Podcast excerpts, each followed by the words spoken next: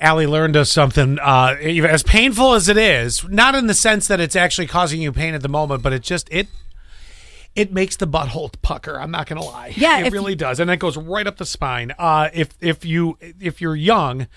I guess you could be an adult too, but specifically in this case, if you're young Mm-hmm. and you get your two front teeth knocked out, Gavin started soccer. I'm praying to God now that we've talked about this that uh, we this does not happen, but collides with the knee, out come the two front teeth. And What- remember, these are not baby teeth an- anymore, right? These Yeah. are the adult teeth. Right. These are the adult teeth. So you need to put that tooth back in the socket right away and then call the dentist. So you go up while he's screaming and just go. There you go.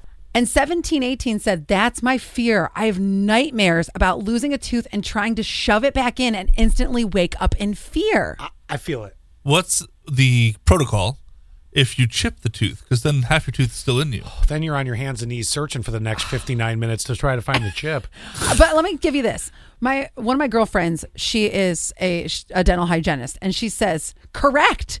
If you don't and you wait too long, the tooth dies, and you oh, have I've to, heard that. And you have to have a temporary denture until you're the age of 18. Then implants can be placed.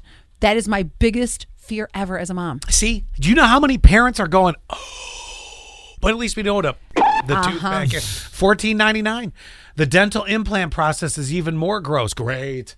I don't know how people work in the dental industry, but I just thought, Yeah, that's a lot of. There's a lot. yes, I just thought I'd give you that little PSA. There. Well, I no, it's helpful. There's there's no getting around it. Summer sports and things coming up, and